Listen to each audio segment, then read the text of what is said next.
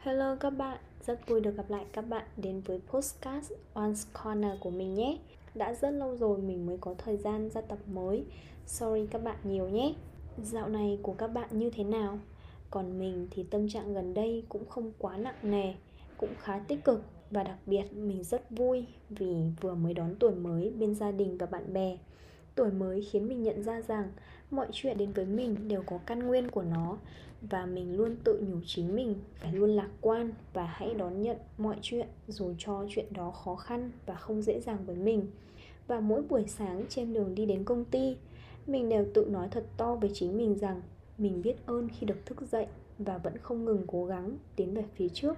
Dù những chuyện đang xảy ra với mình đã làm mình mệt mỏi và nước mắt liên tục lăn dài trên gương mặt mình và cứ thế, thủ tục mỗi buổi sáng của mình sẽ là kể ra ít nhất 3 điều mà mình biết ơn và trân trọng nhất bằng tiếng Anh.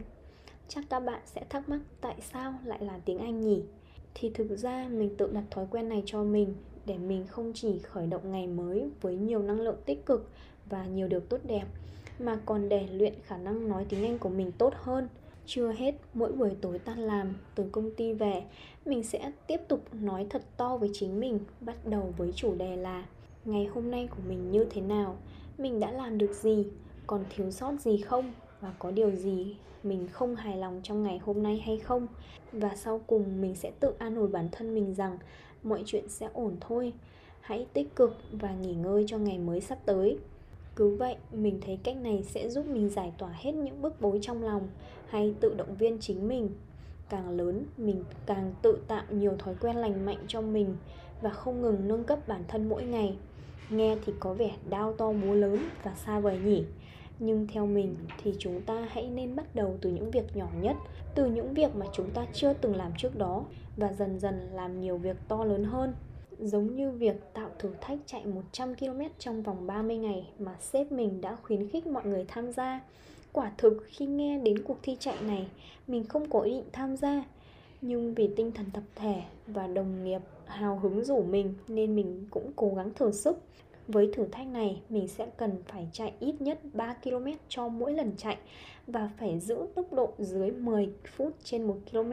Ngày đầu tiên của thử thách, mình thực sự rất mệt chân mình dã rời và muốn bỏ cuộc. Nhưng vì cái bản tính không chịu thua của mình, mỗi khi quyết bắt tay vào một việc gì đó, nên mình không cho phép mình được từ bỏ. Dù cho em đồng nghiệp kêu rằng, hay, hai chị em mình bỏ cuộc đi. Thậm chí bố mẹ mình cũng ngăn mình rằng, người đã nhỏ xíu, gần đây lại đang uống thuốc, mà còn chạy thì đâu còn sức nào nữa. Nhưng mình cố chấp, dù bận thế nào, mình cũng sẽ cố gắng sắp xếp thời gian sau khi tan làm để dành ít nhất 30 phút để chạy.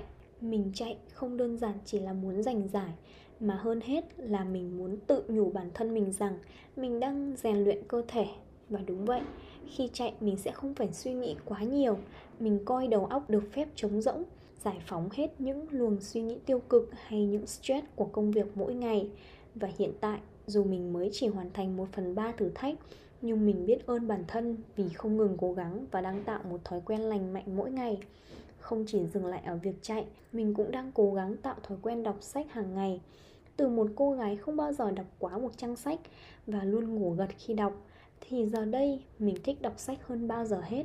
Mình nhận ra khi đọc sách, mình được trầm ngâm, đắm mình trong từng câu chữ và ngay lập tức một câu chuyện của chính mình sẽ được xuất hiện trong đầu mỗi khi mình đồng cảm với nhân vật mình nhận ra rằng đọc sách khiến mình mở rộng nhãn quan của mình về thế giới ngoài kia. Sách giúp mình đến gần hơn với những tấm gương thành công. Bởi lẽ chúng ta là những người bình thường sẽ khó có cơ hội tiếp cận đến họ, nên sách sẽ là nguồn tư liệu để mình đọc và hiểu những trải lòng được họ viết lên trên từng trang giấy.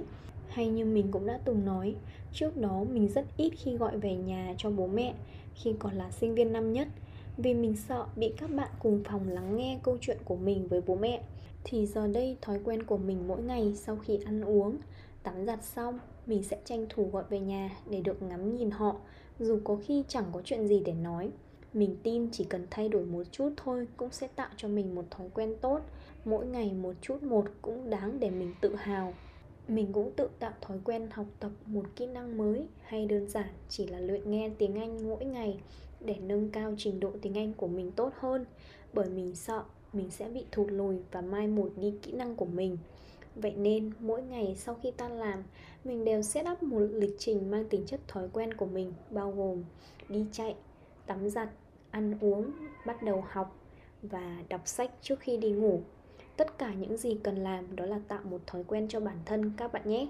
Một câu chuyện khác mình muốn đề cập đó là một em đồng nghiệp có trao đổi với mình rằng làm thế nào để chị có thể nói chuyện nhiều với khách và không để câu chuyện đi vào ngõ cụt khi mới bắt đầu một vài câu?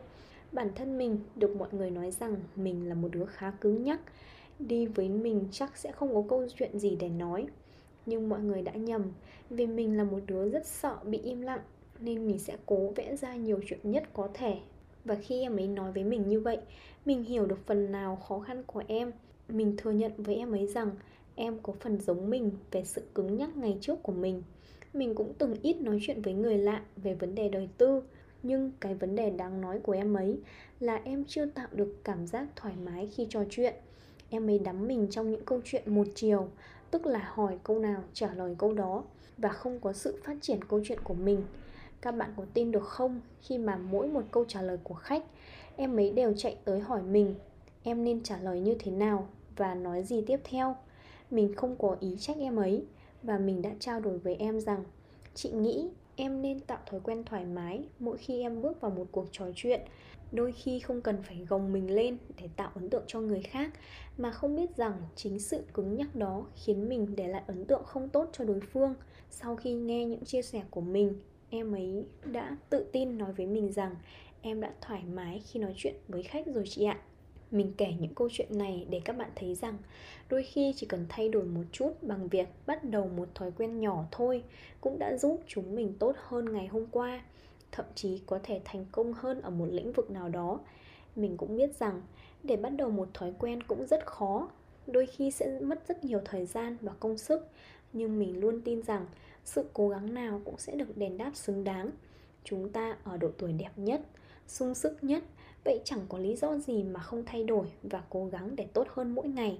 Mỗi ngày sẽ là một bước chân giúp chúng mình tiến gần hơn đến hào quang của chính mình.